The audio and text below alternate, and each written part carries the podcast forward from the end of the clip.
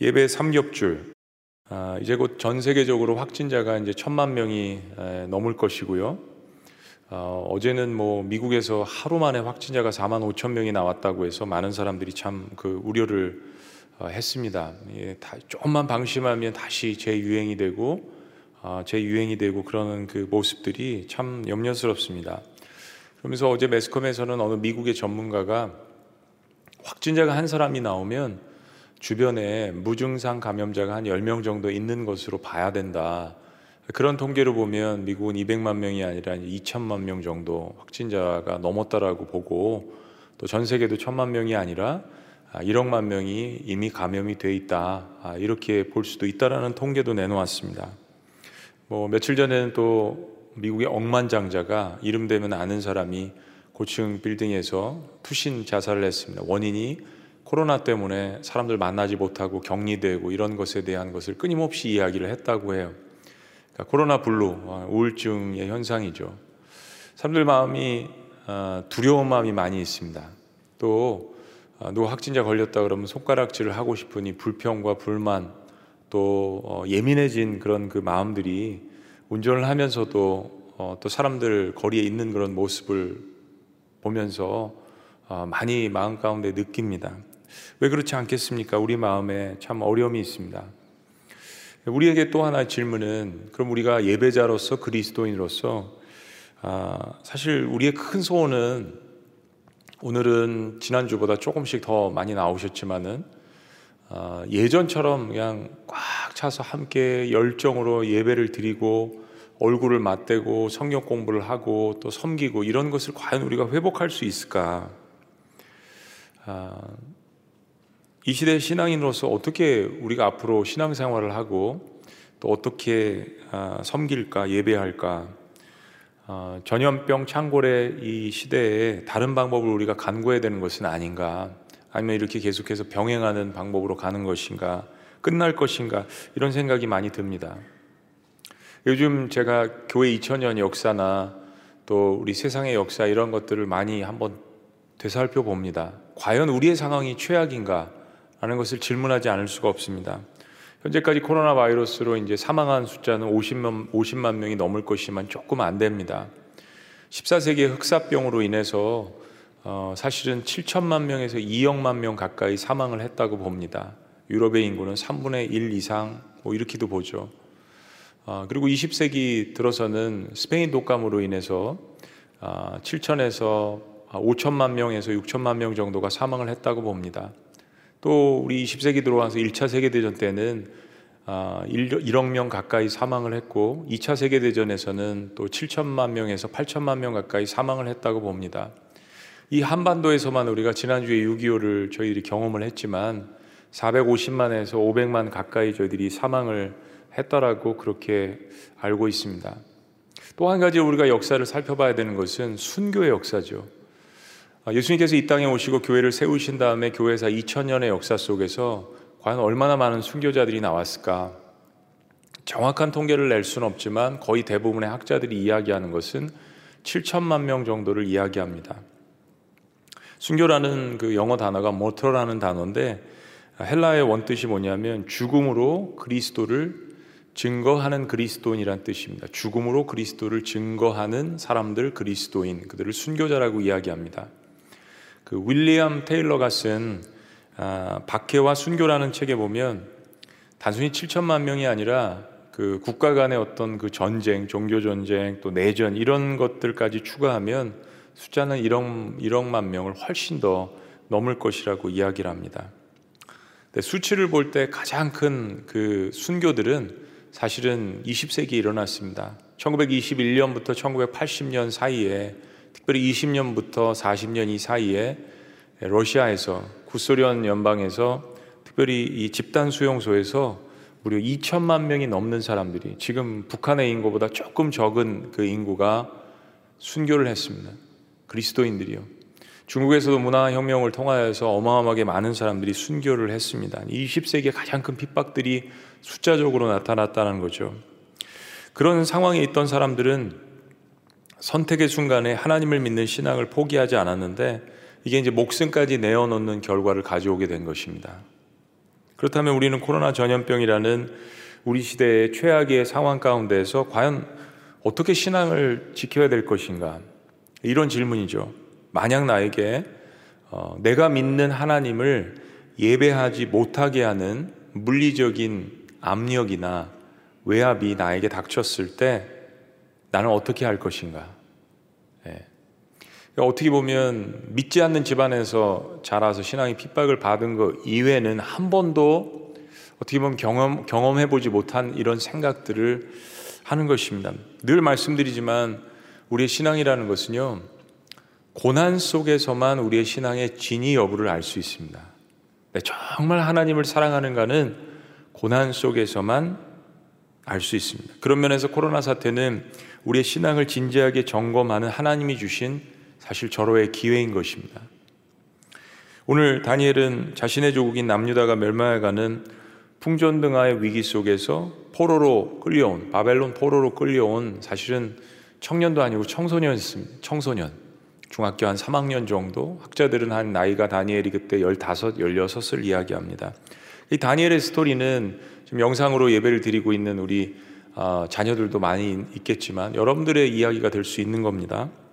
BC 605년 바벨론의 느부갓네살 왕이 남유다를 점령을 하고 여호와 김 어, 김씨는 아니고요. 여호와 김 그 다음에 잡아간 왕은 여호와 긴 그 다음에는 시디기야. 세 차례에 걸쳐서 공격을 하는데 605년에 여호와김 왕과 왕족들과 인재들을 엘리트들을 잡아가는데 그 가운데 다니엘과 이 세 친구가 끼어 있었던 것입니다. 정말 암울한 시대죠. 포로로 잡혀가는 거 우리가 에스겔 말씀도 보았지만요. 먼저 일어난 사건입니다. 사실은 다니엘이 자신의 신앙과 세상이 주는 이 유익을 바꾸지 않았다라는 것이 우리가 다니엘서를 읽으면서 우리 마음 가운데 깊숙한 그 울림이 있는 것입니다. 어떻게 이런 상황 속에서 중3 정도밖에 되지 않는 그 청소년이 그 신앙을 꿋꿋이 지킬 수 있었을까? 또 그와 같은 신앙을 갖고 있었던 친구들이 있잖아요. 우리 이제 옛날에는 사드랑 메삭 아벤느고 이렇게 외웠는데 그거는 사실은 바벨론 이름입니다. 아, 히브리인의 이름은 하나야 미사엘 아사랴. 어쨌든 이 다니엘의 세 친구가 함께 신앙을 지키고 있었습니다. 이방신을 섬기는 바벨론의 한복판에서 어떻게 이 어린 청소년들이 아, 이런 신앙을 지킬 수 있었을까? 모든 삶의 순간순간들이 이런 상황 속에서는 신앙을 지키려고 한다면 사실 몸부림입니다. 그리고 신앙을 지키려고 한다면 분명한 대가가 찾아옵니다.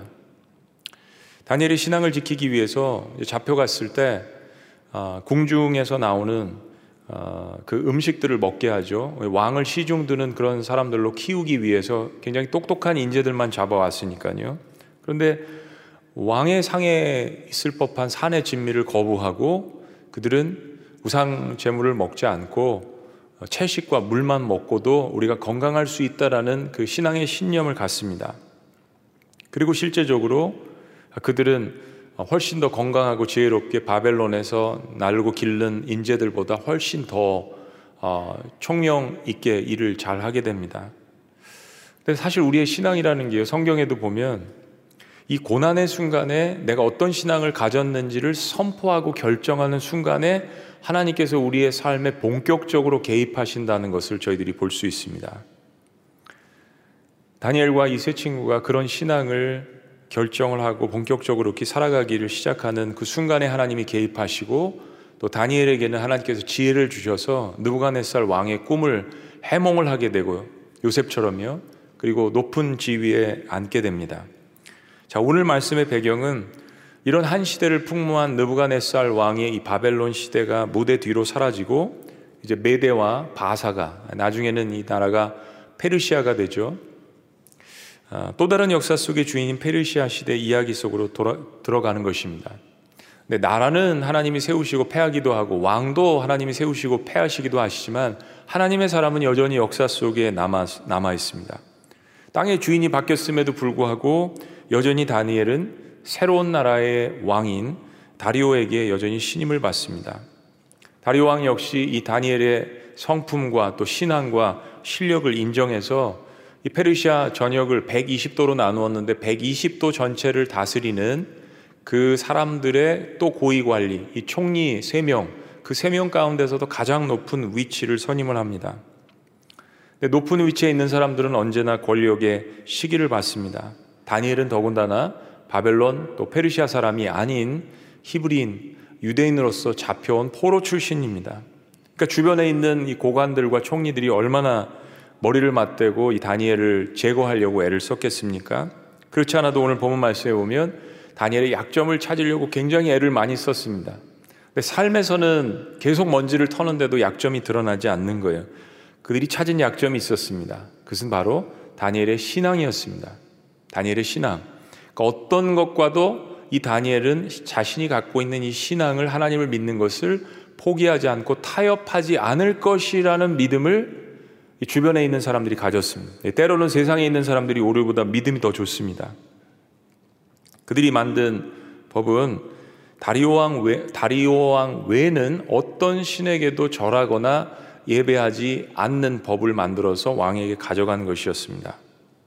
자, 7절 말씀. 이것이 오늘 본문 말씀의 배경입니다. 다시 한번 봅니다. 나라의 모든 총리와 지사와 총독과 법관과 관원이 의논하고 왕에게 한 법을 세우며 한 금령을 정하실 것을 구하나이다.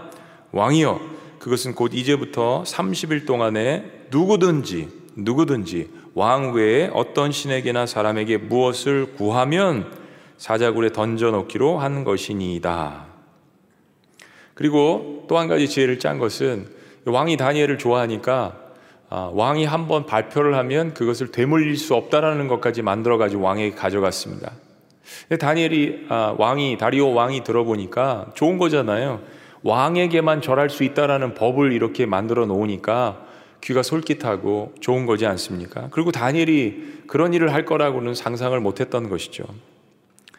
다니엘의 가장 큰 장점이자 약점은 그가 결코 세상과 타협하지 않는 신앙이었습니다. 그가 예배드리는 대상인 하나님을 그의 목숨보다 더 소중히 여겼습니다. 그런데 그의 대적들이 이것을 다 알 정도로 신앙생활을 했다는 것입니다.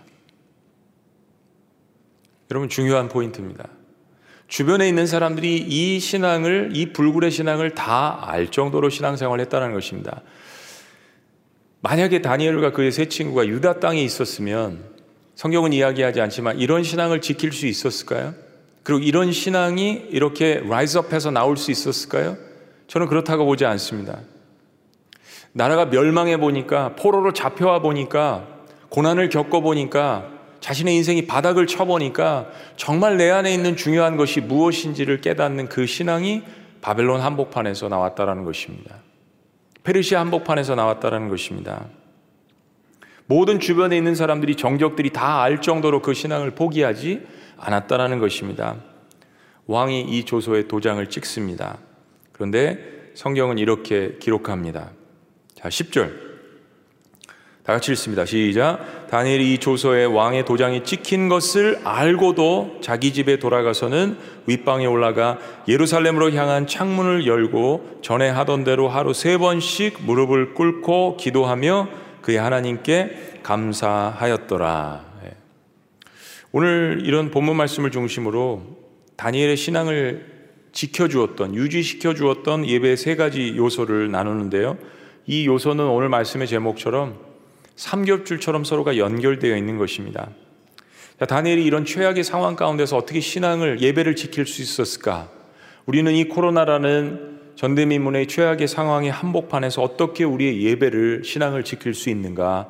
오늘 말씀을 한번 나눠보기를 원합니다. 첫째, 신앙의 삼겹살 예배의 삼겹살은요, 삼겹줄은요,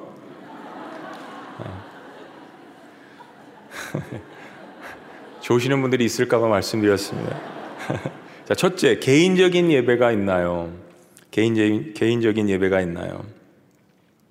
우리가 다니엘의 삶을 볼 때 첫 번째로 여호와 하나님 앞에 개인적인 예배가 있었음을 저희들이 알 수 있습니다. 성경을 보면 모든 영적인 거장들의 힘의 원동력은 개인의 예배로부터 시작이 됩니다. 주일날 한 번 드리는 예배로 내 이 정말 변하지 않을 것 같은 이 자와 싸워서 승리하고 세상의 유혹으로부터 나를 지킨다라는 것은 사실은 불가능한 것입니다.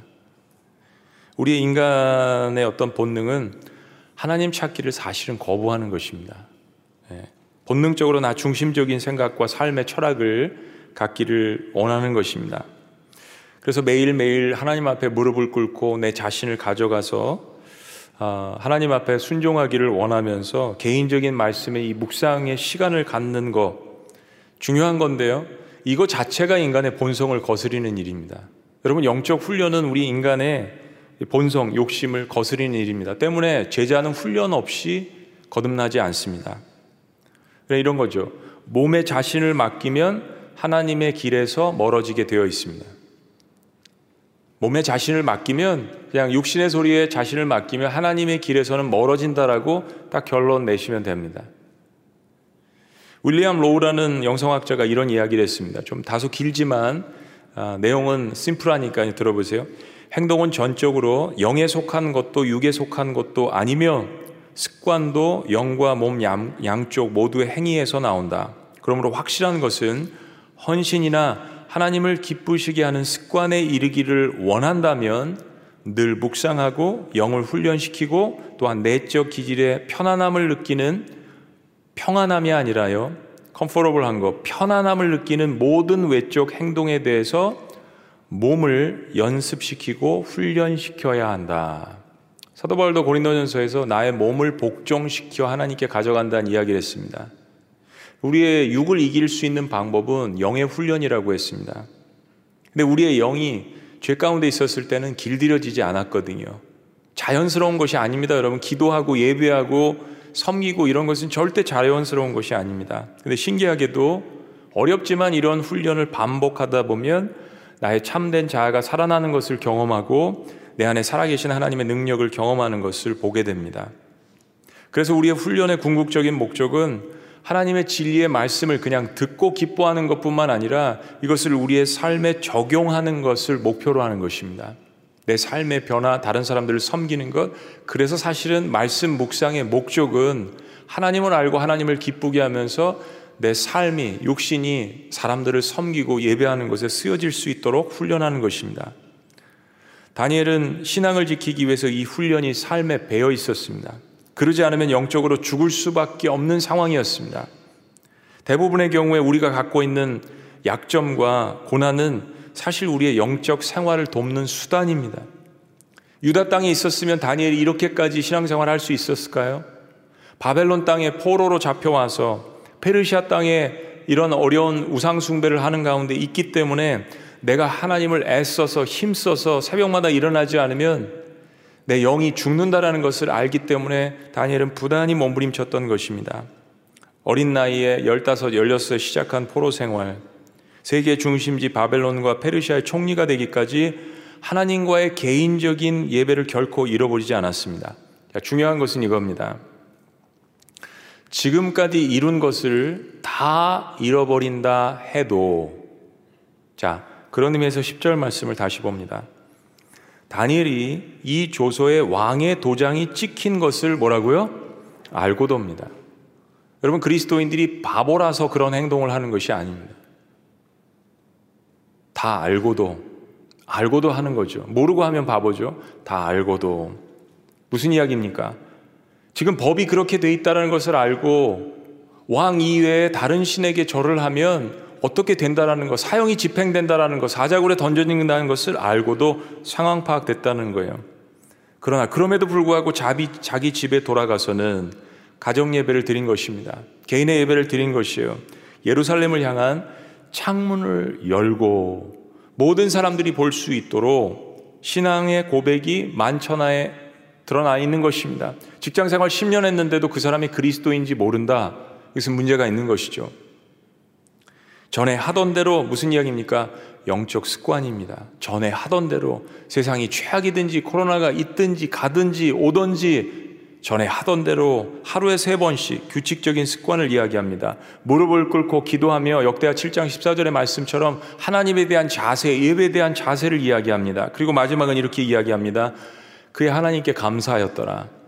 여러분 이게 지금 하나님 앞에 정상적으로 이성적으로 판단한다면 감사할 수 있는 상황이 아닙니다.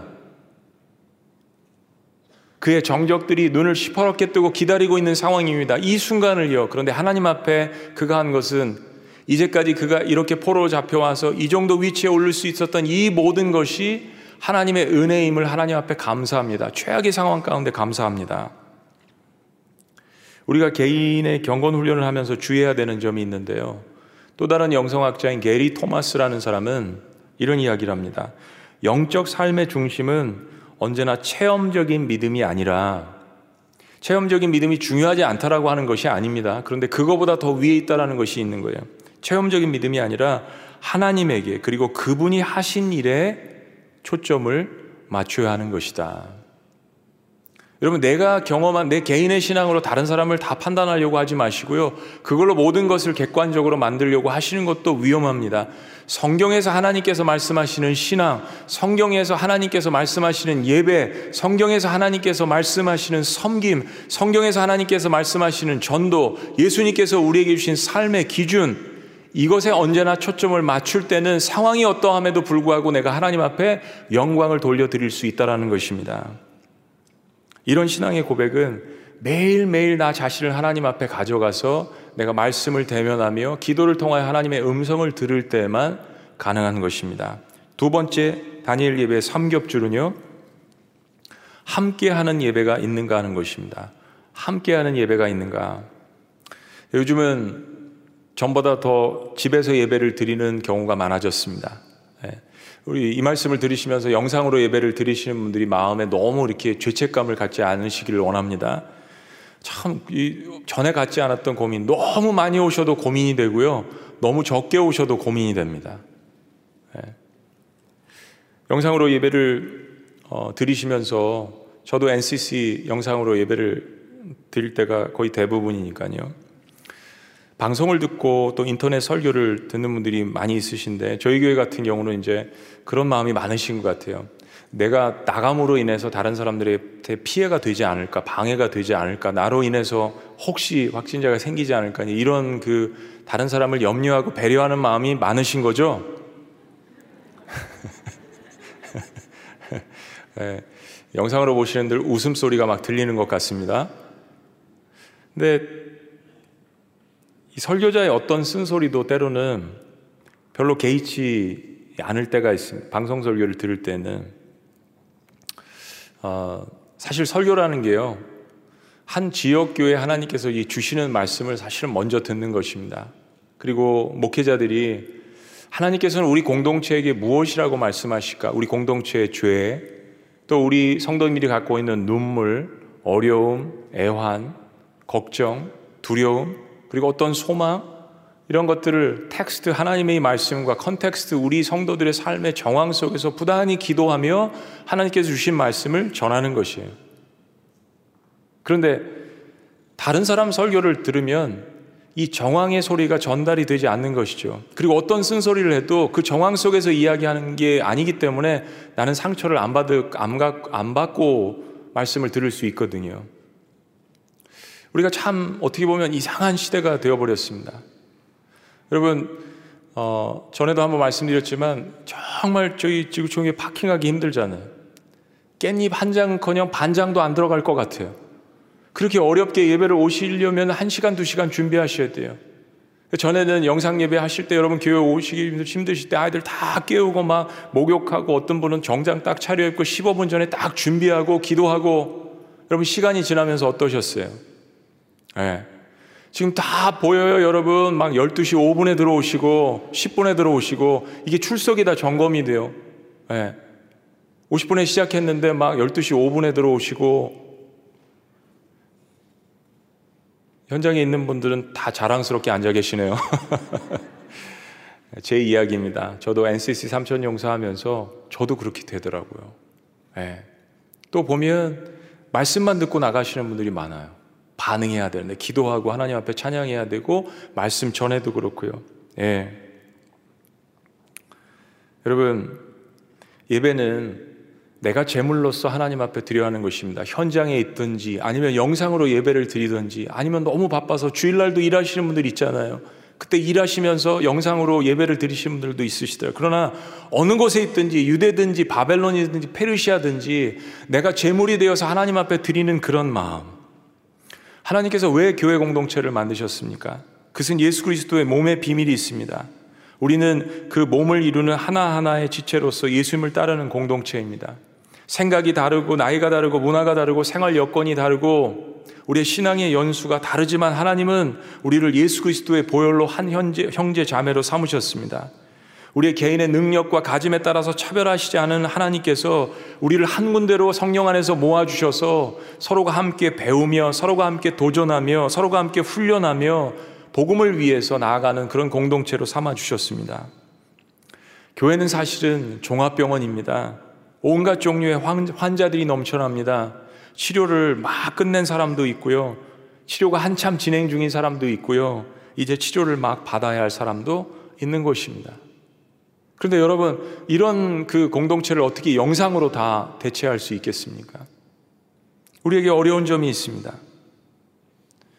우리는 서로를 사역의 대상, 눈물의 대상, 섬겨야 될 대상으로 바라보아야 합니다. 영상에서 할 수 없는 부분들이 분명히 우리에게 존재한다는 것을 우리는 코로나 한복판에서 비로소 깨닫게 되는 것입니다. 근데 다니엘은 위기의 순간마다 이런 교회 공동체로 달려가고 싶어도 갈 수 있는 교회가 없었습니다. 예배당이 없었습니다. 그걸 유대인들이 포도, 포로 생활 때 깨닫고 회당을 만들기 시작한 것입니다. 시나고그가 그래서 탄생한 것입니다. 종교가 엄격하게 통제된 상황에서 그것도 계속해서 자신의 신앙을 들추어내서 쓰러뜨리려고 하는 주변의 정적들이 넘쳐나는 상황.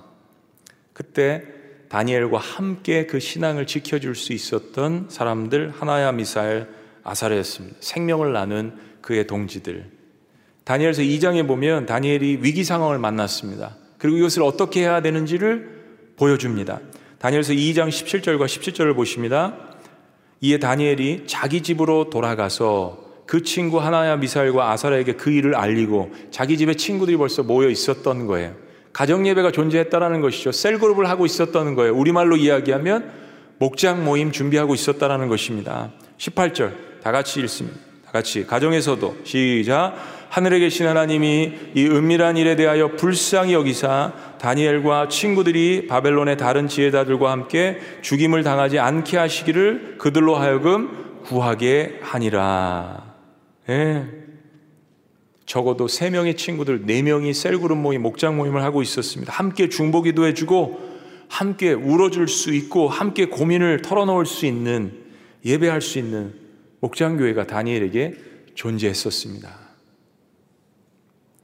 전 세계 25억의 크리스천 인구 중에 적어도 아직도 5분의 2 이상은 안전한 곳에서 이처럼 예배를 드릴 수가 없습니다. 함께 모여 예배를 드리는 것은 그들의 평생의 소원입니다. 함께 모여서 예배를 드린다라는 것은 결국 핍박과 죽음을 의미하는 것입니다. 동시에. 그러나 우리는 원한다면 언제든지 교회 와서 매일 예배를 드릴 수 있었습니다. 과거형. 우리는 이제서야 그것이 얼마나 우리에게 큰 축복이었음을 깨닫게 됩니다.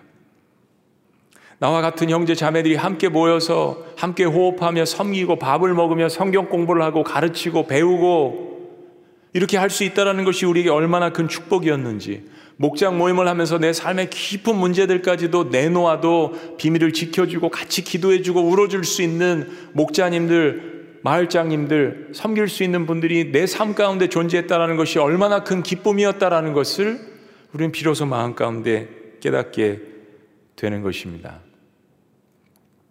세 번째 다니엘 예배의 삼겹줄은요, 삶의 예배가 있는가 하는 것입니다.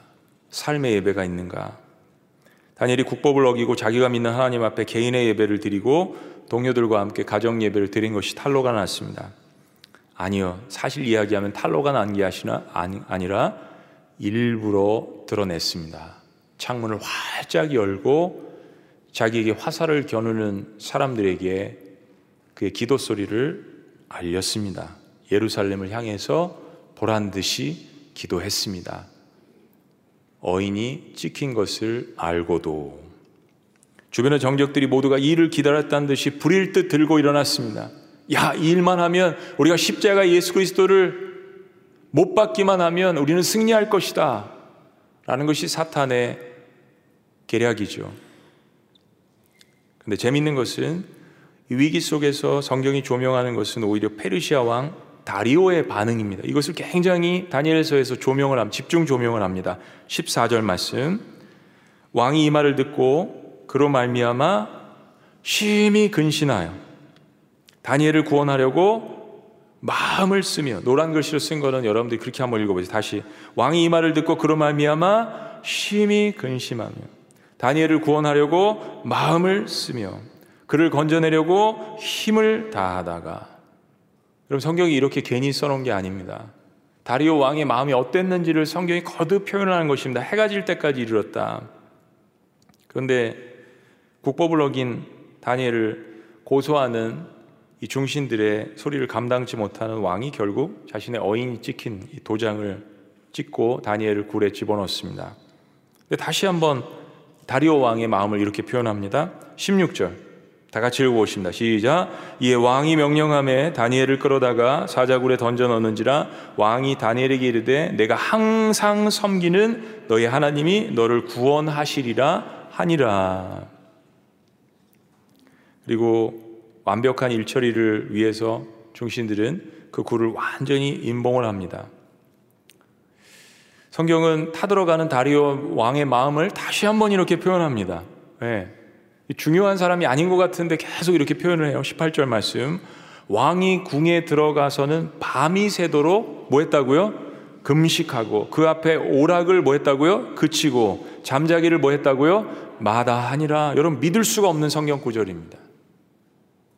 자기 자신이 우상의 대상이에요.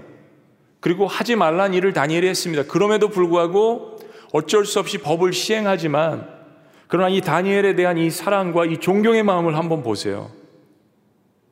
여러분, 말씀의 핵심이 이겁니다. 내가 항상 섬기는, 다니엘의 삶을 안다는 거예요. 내가 항상 섬기는 내 하나님이 사자들에게서 능히 너를 구원하시리라. 여러분, 세상 사람들이 믿음이 더 좋을 때가 있다니까요. 이교도를 믿는 다리오 왕이 오히려 다니엘을 신앙으로 위로합니다. 내가 항상 섬기는 그 하나님이 너를 좀 구원해 줬으면 좋겠어. 금식하며 오락을 그치고 잠자기를 마다하고 다니엘을 위해서 정말 사랑하는 마음이죠. 성경이 여기에 주목합니다. 이걸 보라고 하는 거예요, 우리에게. 이 다리오 왕의 말은 어떻게 보면 세상의 그리스도인들을 향한 또 다른 시선입니다. 한편에서는 평상시에 그들의 삶이 의로운 것을 아는 사람들은 너희 항상 섬기는 내 하나님이 너를 구원하시려 함이라 바람이 있다는 것을 알아야 합니다. 세상의 시각은 대략 두 가지죠. 조롱의 반응입니다. 그래 꼴 좋다. 그렇게 열심히 하더니 결국 그러나 두 번째는 존경의 반응입니다. 신앙에 대해서는 그 내용은 잘 모르고 동의할 수 없지만 어떻게 저런 상황에서도 감사와 기쁨이 넘쳐날 수 있을까? 어떻게 저런 상황에서도 담대하고 마음의 평안을 가질 수 있지? 어떻게 저런 상황에서 저 사람을 용서할 수 있지? 어떻게 저런 상황에서 웃고 기도할 수 있지? 세상을 초월하는 모습인데 과연 하나님이 살아계신가 보다. 여러분 다리오 왕의 고백은요. 다니엘의 평상시의 삶의 예배를 인정하는 것입니다. 지금 네. 말로만의 크리스찬이 아니라 삶의 예배를 인정하는 것입니다. 사랑하는 여러분, 기독교의 정의로운 힘이 무엇일까요? 기독교의 정의로운 힘. 기독교는요, 현실을 회피하지 않는 것입니다. 7천만의 순교자들은 현실을 결코 회피하지 않았습니다. 신앙은 고난 가운데에서만 그 능력과 진위 여부를 알 수 있습니다. 기독교는 산속으로 들어가지 않습니다. 기독교는 고난을 피하지 않습니다. 기독교는 삶의 현실을 맞서 싸웁니다. 하나님의 아들이 세상 한복판에 오셨습니다. 우리의 삶의 고난 가운데, 우리의 죄의 한복판에, 우리의 눈물의 한복판에 우리와 같이 오셔서 눈물을 흘려주시고, 하나님은 현실을 회피하지 아니하시는 하나님입니다. 특별히 고난의 한복판에 오신 예수 그리스도 하나님의 아들이십니다. 때문에 우리는, 우리의 삶은, 우리의 신앙은 십자가의 사건이 우리의 행동 철학이 되어야 합니다. 십자가가 우리의 삶의 행동 강령입니다. 우리는 세상에 살지만 세상에 속하지 않은 사람들이면서 세상에서 빛과 소금의 역할을 감당해야 되는 사람들입니다. 세상이 온통 성공 철학에 물들어 있을 때에도 그리스도인들은 사자굴 속에 들어가 있는 심정으로 성공과 실패와 고난을 초월해야 합니다. 그럴 때만 진정한 삶의 예배가 가능한 것입니다.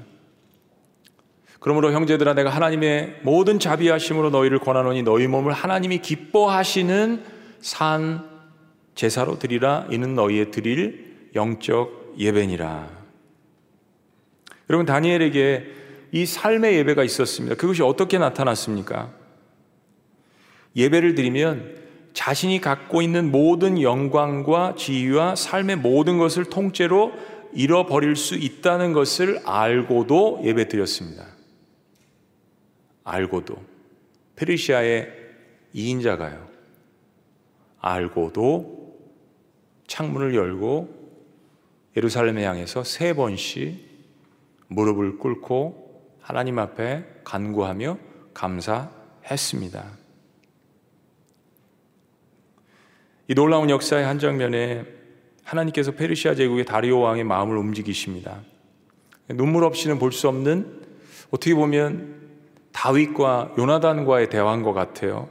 이렇게 이야기하면 19절 이튿날에 왕이 새벽에 일어나 급히 사자굴로 가서 20절 다니엘이 든 굴에 가까이 이르러서 슬피 소리질러 다니엘에게 묻되 살아계시는 하나님의 종 다니엘아 내가 항상 섬기는 내 하나님의 사자들에게서 능히 너를 구원하셨느냐? 마치 목회자 같아요. 다리오 왕이요. 왕이 더 믿음이 좋습니다. 때로 세상이 더 믿음이 좋습니다. 그만큼 다니엘의 삶의 예배가 영향력이 되어서 다리오 왕을 움직였다라는 것입니다.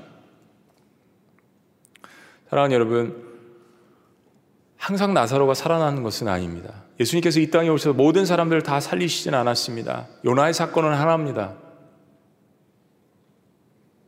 사자굴에 들어가 있다라고 하나님께서 다 살려주시는 것은 아닙니다. 그러나 하나님께서 호로 시대 때이 유대인들에게도 무엇인가 소망이 될 수 있는 이야기를 전하시는 것입니다. 예수님 오셨던 당시에도 나사로를 통하여서 부활의 그 taste of heaven 그 천국의 맛이 무엇인지를 주님께서 우리에게 알려주시는 것입니다. 다니엘의 이야기는 우리에게 소망의 이야기로 전해지는 것입니다. 다니엘이 답합니다. 다니엘이 왕에게 아래요.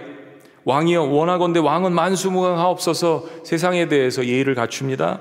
나의 하나님이 이미 그의 천사를 보내어 사자들의 입을 봉하셨으므로 사자들이 나를 상의하지 못하였사옵나오니 이는 나의 무죄함이 그 앞에 명백함이오니요 또 왕이여 나는 왕에게도 해를 끼치지 아니하나이다 하니라 23절이요 왕이 심히 기뻐서 명하여 다니엘을 굴에서 올리라 하매 그리 다니엘을 굴에서 올린즉 그의 몸이 조금도 상하지 아니하였으니 이는 그가 자기의 하나님을 뭐 했다고요?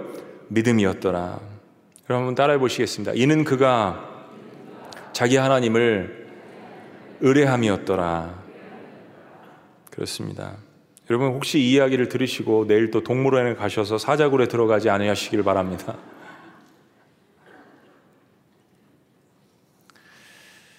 저희 지구촌 교회에도 확진자가 나올 수 있습니다.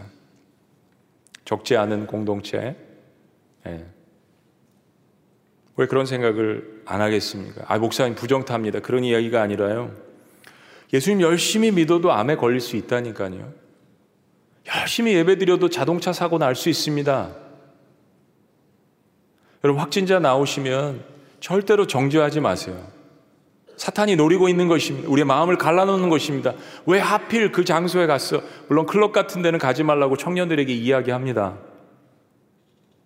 그러나 누구라도 걸릴 수 있다는 사실을 기억해야 합니다. 스페인 독감에서 수많은 그리스도인들이 죽어갔습니다.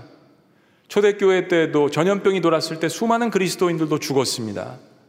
확진자가 나왔을 때 그를 위해서 기도해주고 교회 공동체가 어떻게 대처해야 될 것을 기억해야 합니다. 교회 건물이 셧다운 당할 수 있죠. 그럴 때를 위해서 우리는 무슨 훈련을 했습니까? 어떤 신앙생활의 성숙을 저희들이 공부했습니까? 오늘날 서구와 한국의 크리스찬들 안정된 환경 가운데 저를 비롯해서 예배를 드리고 있는 우리들의 문제는 예배 본질이 상실되었던 것은 아닌지요? 신앙의 본질이 상실되었던 것은 아닌지요? 주일날 한 번 예배드리면 주일날 한 번 섬기면 나의 모든 것은 만사 오케이. 그것이 예배라고 착각했던 우리의 생각 우리의 가장 큰 실수는 우리 한국 사람들 모이는 것 참 잘하잖아요. 좋은 것입니다. 그런데 2번의 회중 예배는 있는데 1번의 개인의 예배 어떤 상황 속에서 나를 하나님 앞에 복종시킬 수 있는 개인의 예배 그리고 3번 삶의 예배 누구라도 내 신앙을 인정할 수 있는 삶의 예배가 상실되어져 있지는 않았는지요. 지금 모든 사람들이 기독교인을 주시하고 있습니다. 교회를 주시하고 있습니다. 교회가 구제하고 있나? 교회는 이 시대 때 어떻게 행동하고 움직이고 있는가? 비난도 있죠. 왜 그리스도인들은 예배하며 모일까? 그렇게 방역을 다 지키고 열심히 최선을 다하는데도 바이러스가 또 생길 수 있습니다. 저희들이 받아 받는 비난들도 있습니다. 우리는 이 상황 가운데서 어떻게 교회를 다시 한번 일으키고 하나님의 말씀에 순종하며 그리고 비난 가운데서 어떻게 세상을 섬기고 그리스도의 복음을 외칠 수 있는지 우리 스스로 질문해야 하는 그런 시간입니다. 1세기 그리스도인들은 교회 건물과 프로그램과 재정이 부족해도 부흥을 맛보았습니다. 다니엘의 사자굴의 이야기는 바로 그들의 이야기입니다. 로마의 콜로세움에서 자신의 가족이 사자의 먹이가 되는 것을 눈앞에서 목격해도 그들은 주님을 배반하지 않았습니다. 그래서 하나님께서 그들의 삶으로 증거하신 것입니다. 그들의 삶의 전도는 가장 강력한 무기가 되었습니다. 아벨의 피가 부르짖습니다. 하나님은 그 순교를 통하여서 그 삶의 전도를 통하여서 사람들의 영혼들을 변화시키고 있는 것입니다. 정말 용감한 것이 무엇인지 사람들 앞에 소리치는 거예요? 아닙니다. 정말 용감한 그리스도인의 행동이 무엇인지 성경은 우리들에게 보여주고 있습니다. 술에 담배 문제는 기본이고 성적인 문제, 물질의 문제, 쾌락의 문제, 삶의 가치관과 행동 철학의 모든 문제가 주님 앞에서 아직도 내려놓고 있지 않는다면 나는 이름뿐인 그리스도인입니다. 금요일 날 말씀드린 것처럼 전 세계 25억 명의 크리스찬이 있다고 하지만 복음적인 크리스찬은 정말 예수님을 구세주로 영접한 크리스찬은 4억이 되지 않는다라고 이야기합니다. 여러분 우리 하나님이 진짜 하나님이신지를 알려면 하나님이 내가 드리는 재물에만 관심이 있으신지 아니면 나의 삶의 예배에 관심이 있으신지를 점검하시면 됩니다. 기도하시면 말씀해 주실 거예요. 어디가 무너져 있는지, 어떤 부분이 딱딱한지, 내가 마음을 내려놓고 창문을 활짝 열고 마음의 창문을 활짝 열어놓고 주님 앞에 기도하며 간구한다면 하나님은 분명히 우리에게 말씀하실 것입니다. 삶에 있어서 예배는 내 자신이 손해볼 것을 각오해야 합니다. 저와 여러분들은요, 우리 한국교회는 사자굴에 던져져 있습니다. 이제 우리가 어떤 믿음을 가지고 하나님 앞에 나아가느냐, 그리고 그동안 얼마나 빛과 소금의 역할을 감당했느냐. 다리오 왕이 다니엘을 인정하듯이요. 기도하겠습니다.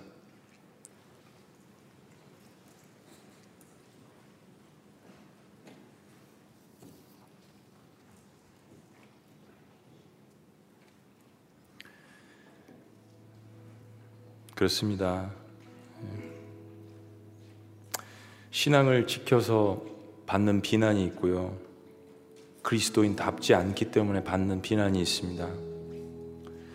이 두 가지를 하나님 앞에 올려드리고 또 하나님께서 우리의 신앙과 예배를 점검해 주실 수 있는 시간이 코로나의 한복판이라고 생각합니다. 하나님 원하시면 눈만 한번 깜빡이시면 코로나 바이러스는 다 사라질 수 있습니다. 그러나 여전히 우리에게 허용하시는 것은 하나님께 숨겨놓으신 놀라운 축복이 있으시기 때문입니다. 개인의 예배, 함께하는 예배, 삶의 예배가 우리 안에서 회복되게 하여 주시옵소서.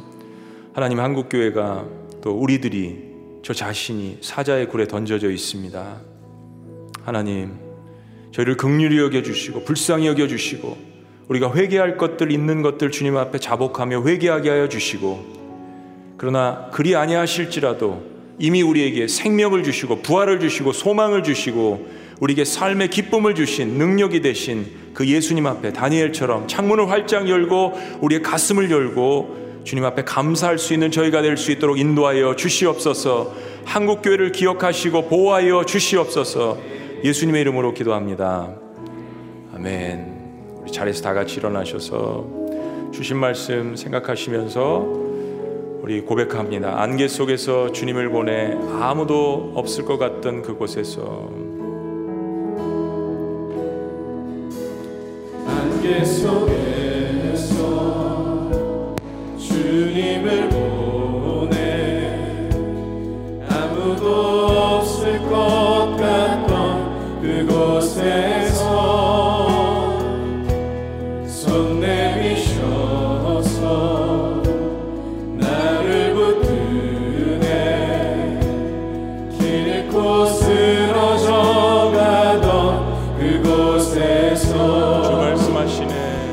주 말씀하시네. 내 손 잡으라고. 내 손 잡으라고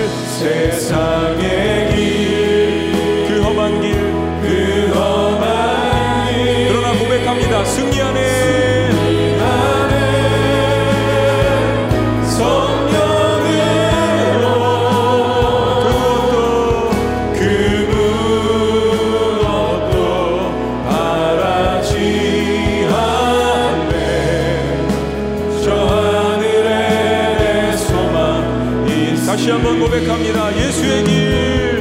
예수